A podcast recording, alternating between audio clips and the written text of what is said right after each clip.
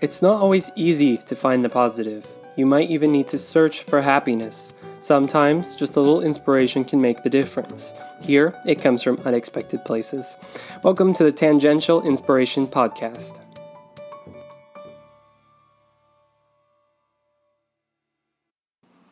We were discouraged with all the negativity in the world and decided to focus on finding some good out there.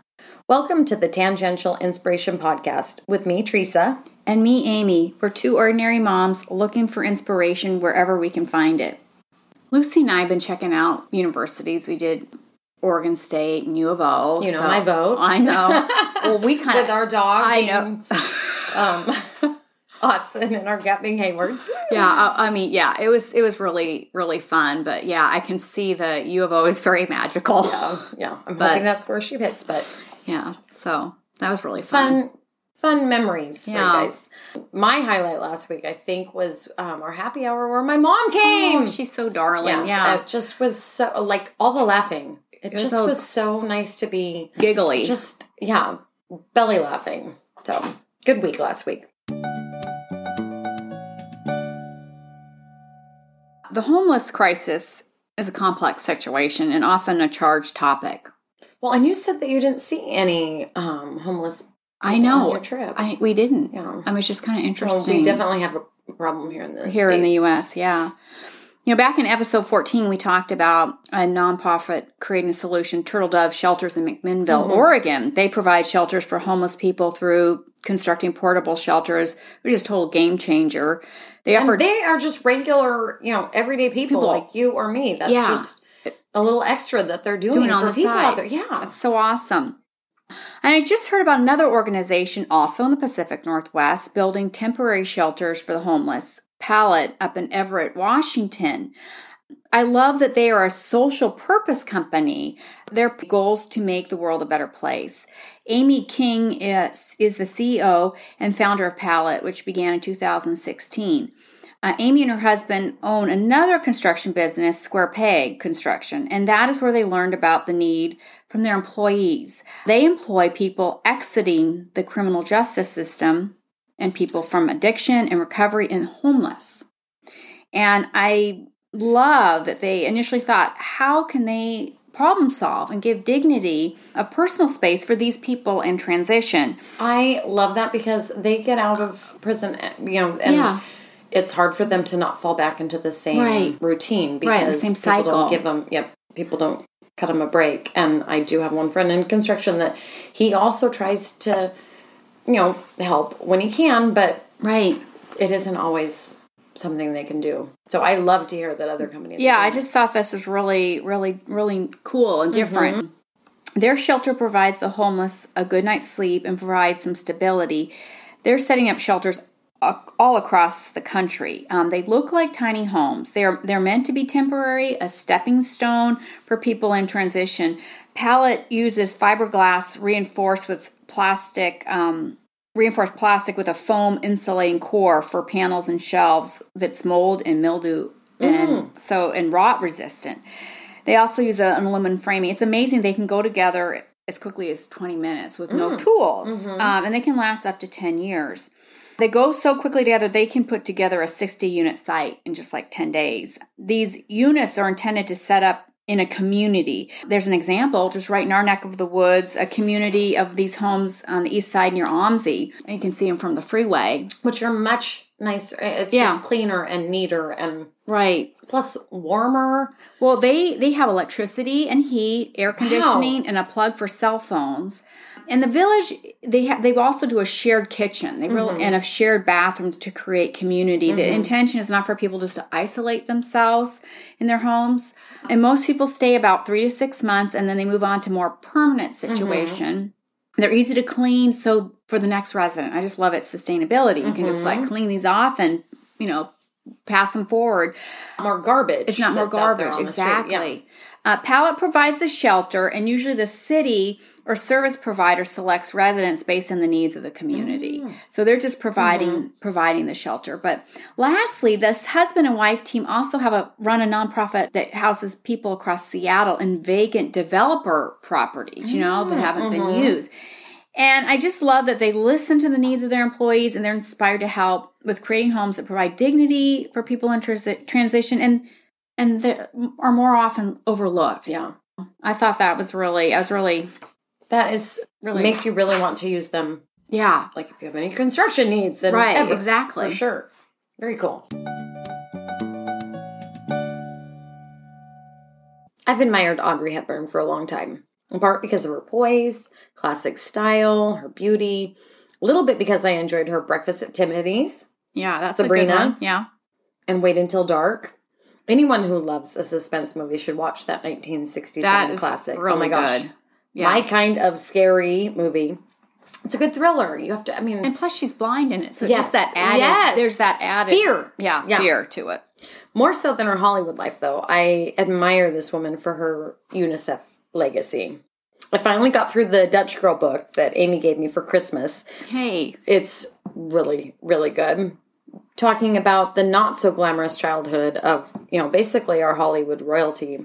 This book by Robert Matzen covers Audrey Hepburn during World War II, which I didn't know anything about. Uh, yeah. But uh, this book by Robert Matzen, as I said, covers Audrey Hepburn during World War II. I'm planning to read his next book on Audrey Hepburn that came out last year called Warrior, about her time spent with UNICEF.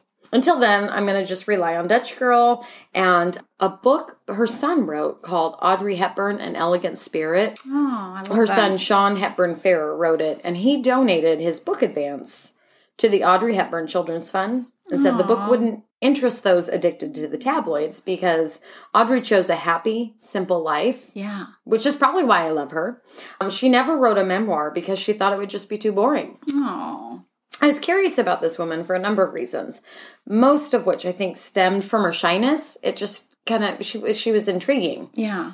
There was always a mysteriousness to Audrey Hepburn. When I told one of my boys that I was researching Audrey Hepburn for the podcast, he asked me if it was the lady with the weirdly low voice. Obviously, he was referring to Katharine Hepburn, and I think a lot of people think the two women are related, Right. Yeah. which isn't the case. no. I don't know about Katharine Hepburn's family heritage, but Audrey actually was born into a Dutch aristocrat family. Oh, I didn't know that. Um, not nearly as posh as it sounds, particularly when your country's been taken over by the Third Reich, which she Yeah. experienced. In fact, I think that part of her heart for children around the world was because of her sad childhood.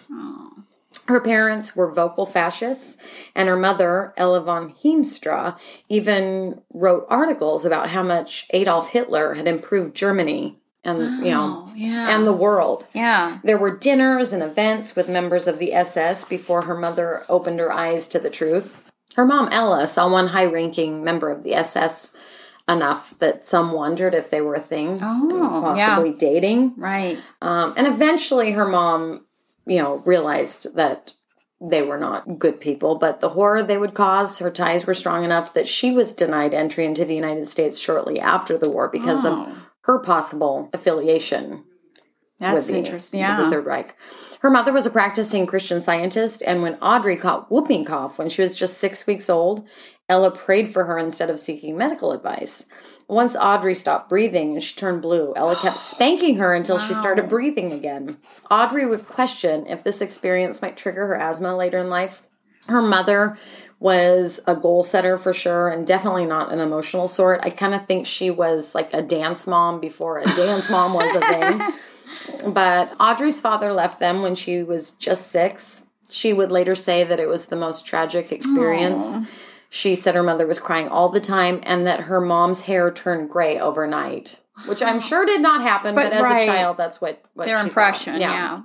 She said that her dad spoke 13 languages. They never had a relationship. amazing. He would move to Ireland, and that was that. Yet, despite his deserting young Audrey, she would financially care for him later in life until his death. So that says something to About her. Audrey Hepburn as Yeah, well. for sure. Audrey enjoyed the brownies starting in 1937 when she was just eight. She also, like I said, loved to dance. Her mother was quite the dance mom before it was even an actual thing. She made sure Audrey got the lessons she needed to truly excel and orchestrated some performances for members of the German army. Wow. According to the book, the Netherlands fell to Germany in five days. So they had German presence very early into the conflict. Even with their occupation, Ella said that Hitler was a gentleman and would never truly take over Holland. We know that obviously her mom was sorely mistaken. The Netherlands were not only taken over, but the German military confiscated the majority of their food. Their currency had to change because, you know, they used the coins for military stuff. Right. And all of their natural resources were turned over to the mother country. So for a while, it wasn't horrible for Audrey, although she saw people being taken away on trains and cattle cars, Jews of all ages. She remembers one little girl in a red coat in particular. I mean, obviously that was she Vivid, lived- yes. yeah. The remainder of life, she just couldn't get those images out of her head. Not only did they often have to hide underground from bombs overhead, but the longer the war carried on, the worse the conditions got for the Dutch citizens. She recalled her brothers eating dog biscuits. they were that desperate. So bad, it was known as the Dutch hunger famine winter in 1944 to 1945. A long time ago, I read that young Audrey and people in her country resorted to eating tulip bulbs, which this book Oh. verified. Yeah. I had pictured them like slicing it up like a potato or Right. a turnip or jicama or something, but they'd actually grind it up into powder for like a flour type substance. Oh.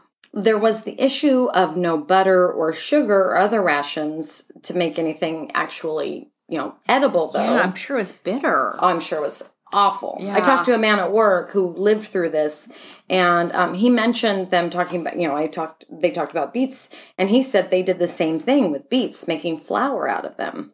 Audrey would talk about eating green bread at times because they used pea flour Oh, to make the bread. Wow. So they just were very resourceful with what they had, Right. and hungry. Yeah. Many days Audrey would just choose to stay in bed because she wanted to limit her movement. The more she moved, the more energy she used, and it would just make the hunger pains worse.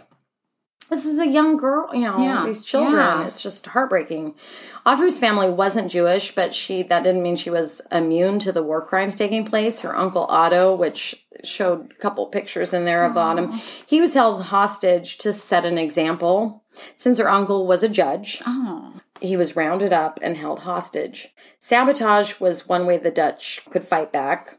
So it was common for the SS to post signs stating that a certain number of hostages would be shot if the guilty party or parties didn't confess.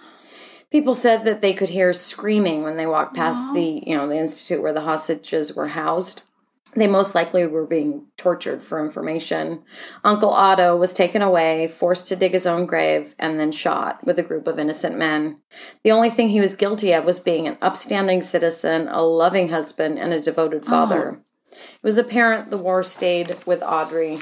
Even though her mother wasn't trusted among the resistance, they took a chance on using Audrey, and their gamble paid off. A resistance doctor would have her take messages in her shoe. And while she was too I didn't humble, know that. I didn't know that either until Very this book.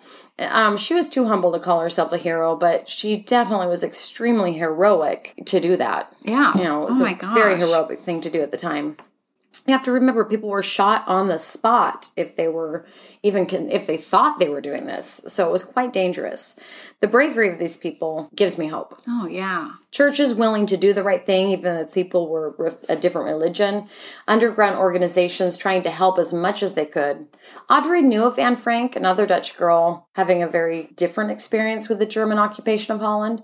Audrey would later decline to play young Anne Frank. She was offered the role after being nominated by Oh. Anne Frank's father, Otto Frank. She had accepted another role in 1959 called Green Mansions, which I haven't seen. I'm Um, and after familiar. witnessing street ex- executions and Jews herded away to concentration camps and boxcars, she felt the role would be too painful to Yeah. relive. So she declined. And she also said she was 30 years old. She didn't think she could convince moviegoers, Right. you know, that she was a teenager. Teenager. Yeah.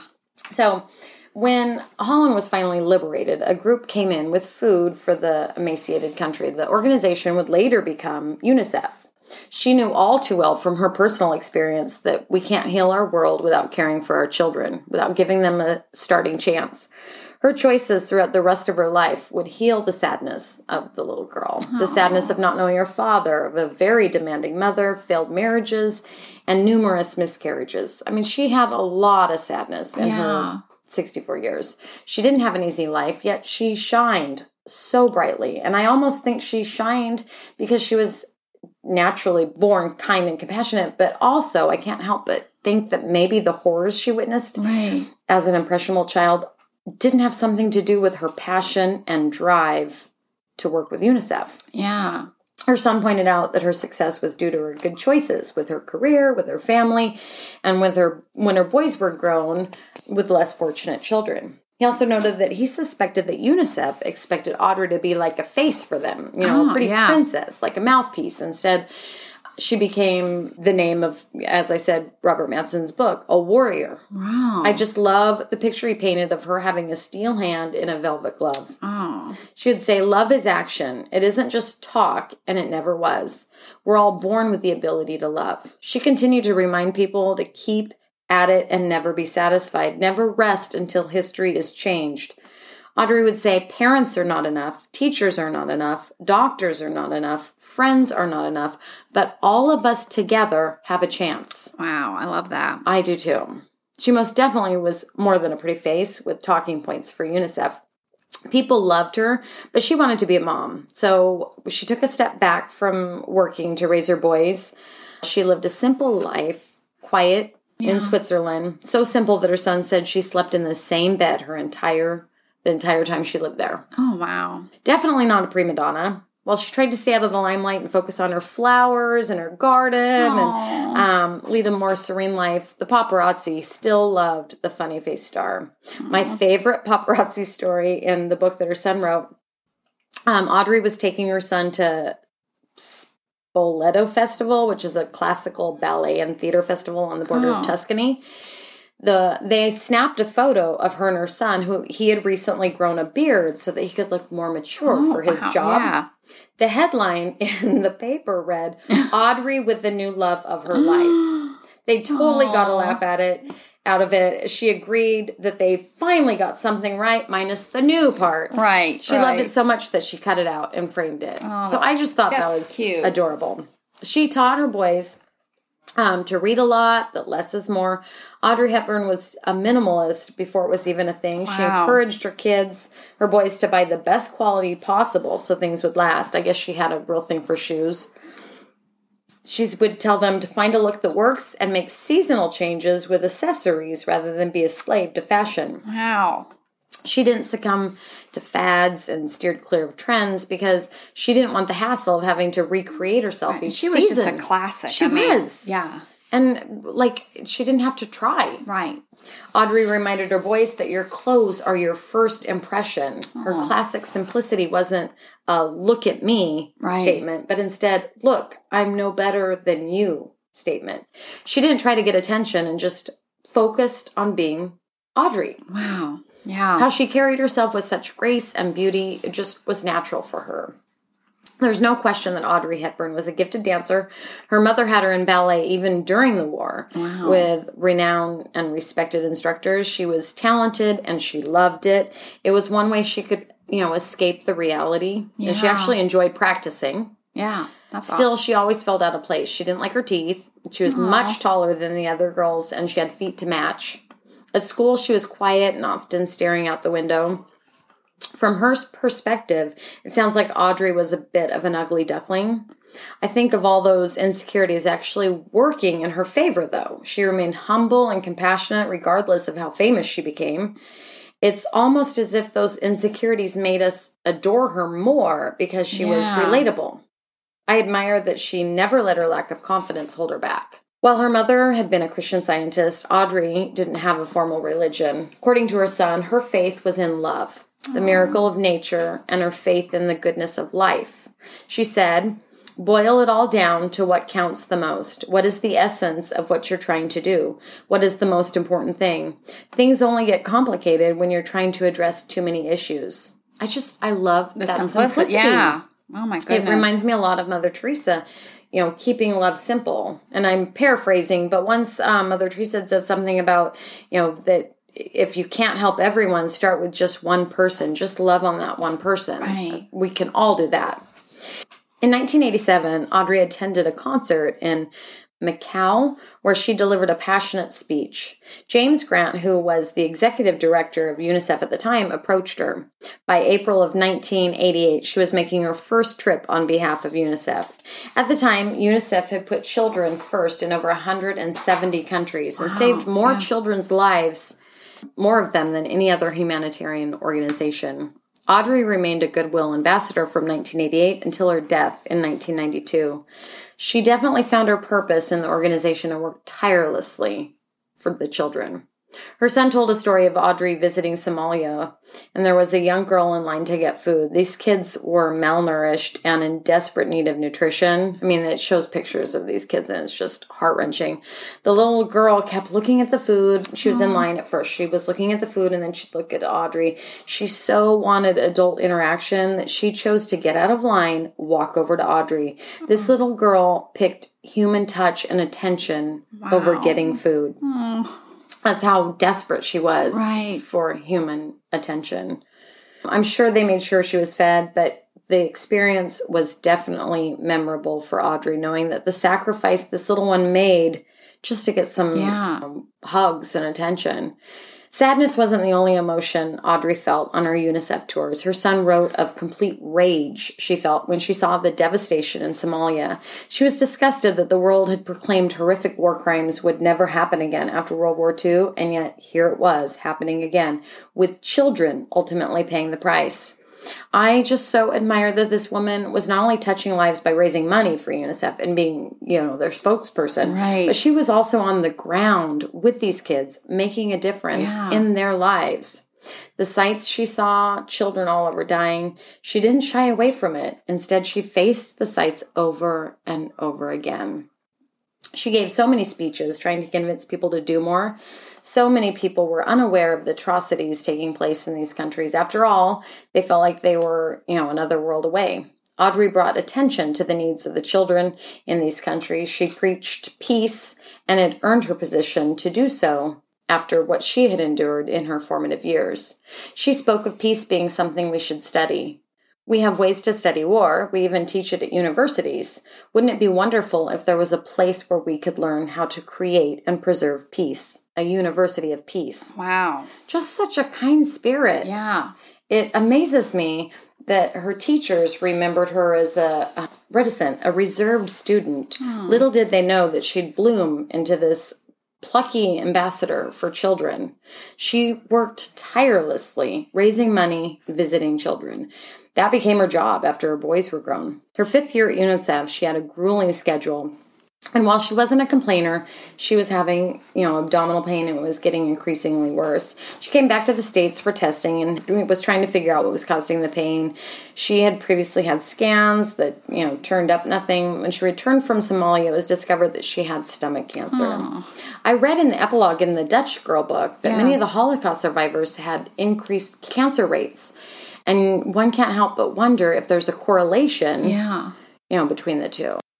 And while Audrey Hepburn wasn't a Holocaust survivor per se, she still was starving and going, you know, without food, very malnourished, like many of the prisoners in concentration camps. Right. The limited, I don't know. But for Audrey, the cancer had gone undetected in her appendix and had spread to her stomach. She returned home to Switzerland for her last couple of months. Before she left California, I read that Jimmy Stewart oh. rushed to say goodbye before she left. And I just love to know that they were close enough that he would hustle over there and do that. I, I just think the world of both of them. Minus the paparazzi trying to get photos of her, she could just relax and soak in as much time as she could with her sons. She would say that it was her best Christmas. She couldn't go shopping because she was too ill at that point. She also would say that she did regret that she didn't take time to meet the Dalai Lama in her life. I guess she lived her whole life thinking that Marlon Brando had snubbed her while they were at the same table for some award luncheon thing. Yeah. Come to find out, he was equally nervous meeting the great Audrey Isn't Hepburn. interesting how it, I know people don't they make it something up in their mind. about some yeah. So that'll stick with me because how many times do we shy away from things or Right. people because we're scared? Right. Doctors, helpers, and family helped keep um, Audrey comfortable until the end. After Audrey passed, they created an Audrey Hepburn Memorial Fund for UNICEF to implement educational programs in the four countries she felt were most badly in need of infrastructure Somalia, Sudan, Ethiopia, and Eritrea. So her legacy lives on. I've always loved Grace Kelly and Audrey Hepburn. Didn't every kid in the 80s? Totally. I mean, yeah. every normal kid. Grace Kelly had such elegance and beauty. I feel like Audrey Hepburn had that and so much more. She was talented for sure, but there are a lot of talented people out there. I admire Audrey Hepburn because she didn't let her sad childhood hold her back. Instead, it's almost like she used it to her advantage. She loved her boys unconditionally, a love she hadn't experienced as a child. Her humble heart impresses me. Her favorite picture is a famous one with a little boy from Ethiopia on her back. They're both beaming as she gives the little boy a piggyback ride. When she saw that the wrinkles had been smoothed out on a photo, she issued a complaint. Oh, wow, that's awesome. I know. She didn't want photographers to remove her wrinkles because she had earned them. Every single one of them, she said. Talk about girl power. I love that. That is a boss move right there. Her heart and compassion inspire me, but I also love her wisdom when dealing with politics. Yeah. This woman was ahead of her time with that, too. When asked about emerging political governments, rebel factions, she responded with, It's as if you're sitting in your living room and you hear that terrible sound of screeching tires followed by a thump. Your heart is pounding as you run out into the street and you find that a child has been hit by a car. At that moment, you oh. don't stop and wonder whose fault it is. Was the driver going too fast or did the child run after a ball? You just pick him up and run all the way to the hospital. I mean, how Yeah. true is that? totally. I'm going to work on thinking that way, worrying less about whose fault it is and pointing the finger. Just Take and just- care of it. Yeah, exactly. Just seek the solution. Her legacy is definitely alive today. It's sad she died so young. She was only 64. That is super. Yeah. That's Her young. granddaughter, Emma Kathleen Hepburn Ferrer, is a spokesperson for UNICEF. Oh, that's Was a keynote speaker. So I know, I love that it's carrying on in that Right. respect too. She was a keynote speaker in 2018 at a UNICEF ball honoring her grandmother's work. I love that her humanitarian efforts have been passed on to a younger generation, not only in her family, but you know, Pink being Right. working for UNICEF. We need more Audreys in this world, helping those in need, tirelessly working with a humble and content heart, just like she did.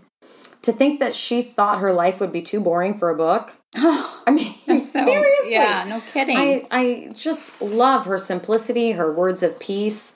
It gives me hope. yeah. For beautiful eyes, look for the good in others. For beautiful lips, speak only words of kindness. And for poise, walk with the knowledge that you are never alone.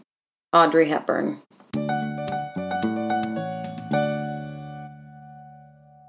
Hearing about all the tragedy going on in Ukraine is absolutely heart wrenching. The attacks on residential areas and stories of men, women, and children being murdered in the streets by Russian forces just sickens me.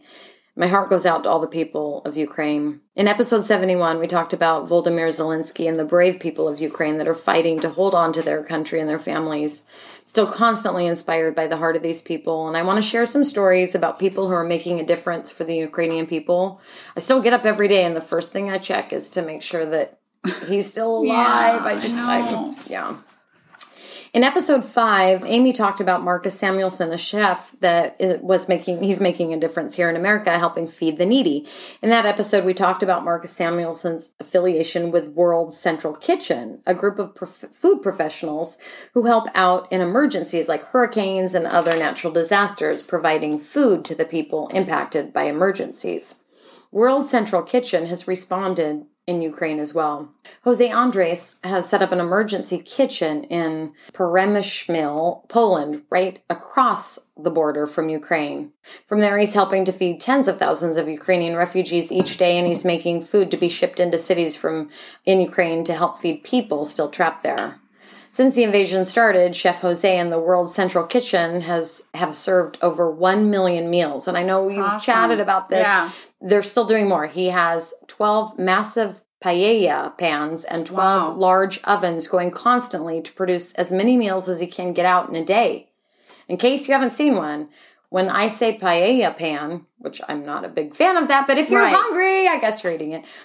Those are several feet across, and each pan holds between 40 to 60 servings. Holy moly, that's a lot of food. They've even passed out hot chocolate at night where temperatures can dip into negative temperatures. So all of this is done for free. Oh. Chef Jose believes that food, as you know, is a Right. universal right, and his World Central Kitchen team is right there supporting Ukraine. National Geographic is doing a documentary on this. It'll be out May Oh, very cool. 27th on Yeah. Disney Plus. So I Oh, know what we'll be doing. that. I'll have to look for exactly. I know what we'll be doing on May 27th. Um, check out their website, wck.org, for information on how you can help support this vital mission.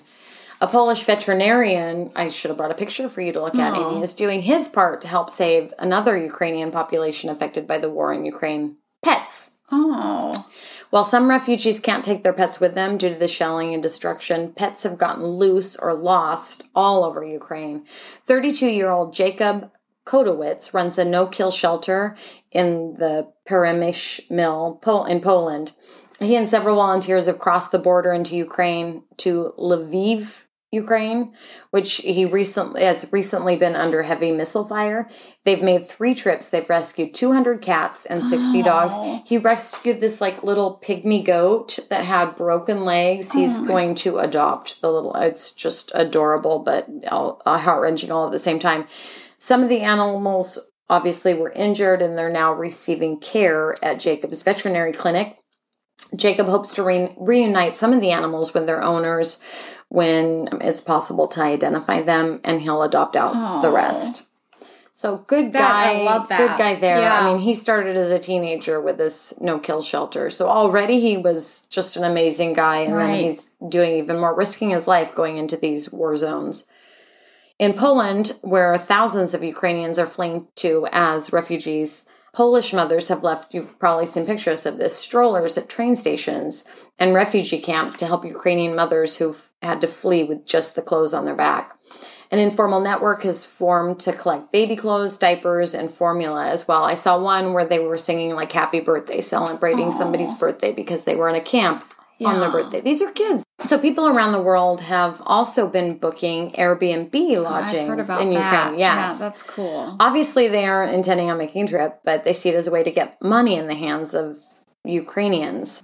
In one 48 hour period, over 61,000 nights worth of bookings had been booked. Wow. That's approximately 1.9 million of our dollars in the hands of Ukrainian citizens. In Berlin, thousands of Ukrainian refugees are being brought in by trains. These refugees, in many cases, have almost nothing. When the train pulls into the station at Berlin, they're greeted by hundreds of German citizens standing outside the train, holding up signs, not only showing their support for Ukraine, but also offering direct help. Depending on what they can offer, the sign might be offering a place to stay, food, clothes, and other necessities. I saw a guy in Portland today waving a big Ukrainian flag on an overpass. I, I saw some of that when I was in- traveling in, um, over in France and Spain. A lot of People are just trying to find ways that they can Show help. support. Yeah. Yeah, I heard a story about uh, a man who dresses up in a T Rex um, costume. As the children come off the trains, he's handing out candy dressed up like give a little them something Yeah, just fun. Fun. Well, some people are offering help with transportation, giving out SIM cards to Ukrainian cell phones with little work locally or even offering counseling assistance. Oh. Avi Schiffmann, a young man from Seattle we touched on briefly in an earlier podcast about COVID, is being amazing yet again. When we last talked about him, he was a high school student that had developed a computer program to more accurately track COVID, and he oh. made national headlines for his work. Now, a student at Harvard, Avi is using his brilliant computer skills, which I cannot relate, to help the world again. He's developed a website that helps pair Ukrainian refugees with host families around the oh, world very cool. to make it possible to take in refugees. The website, Ukraine Take Shelter, was created with his friend Marco Burstein and is available in 12 different languages. Wow. It helps refugees find host families, childcare support, and even legal assistance related to immigration and refugee status. Wow. So, despite the horrors of the Ukrainian war, there's some goodness to be found. As Gandhi said, in the midst of darkness, light persists. Like many people, I find myself praying for the people of Ukraine, and in some ways, I think those prayers are being answered in the kindness of people around the world. People who have asked the question of, What can I do? How can I make this better? We all need to be asking ourselves those questions, whether it's donating some money, writing our representatives in Congress to push for more aid to Ukraine, or hosting a refugee. We all can work together to make a difference. We've heard that it takes a village to raise a child, but maybe it takes even a bigger village, a worldwide village, to stop a war.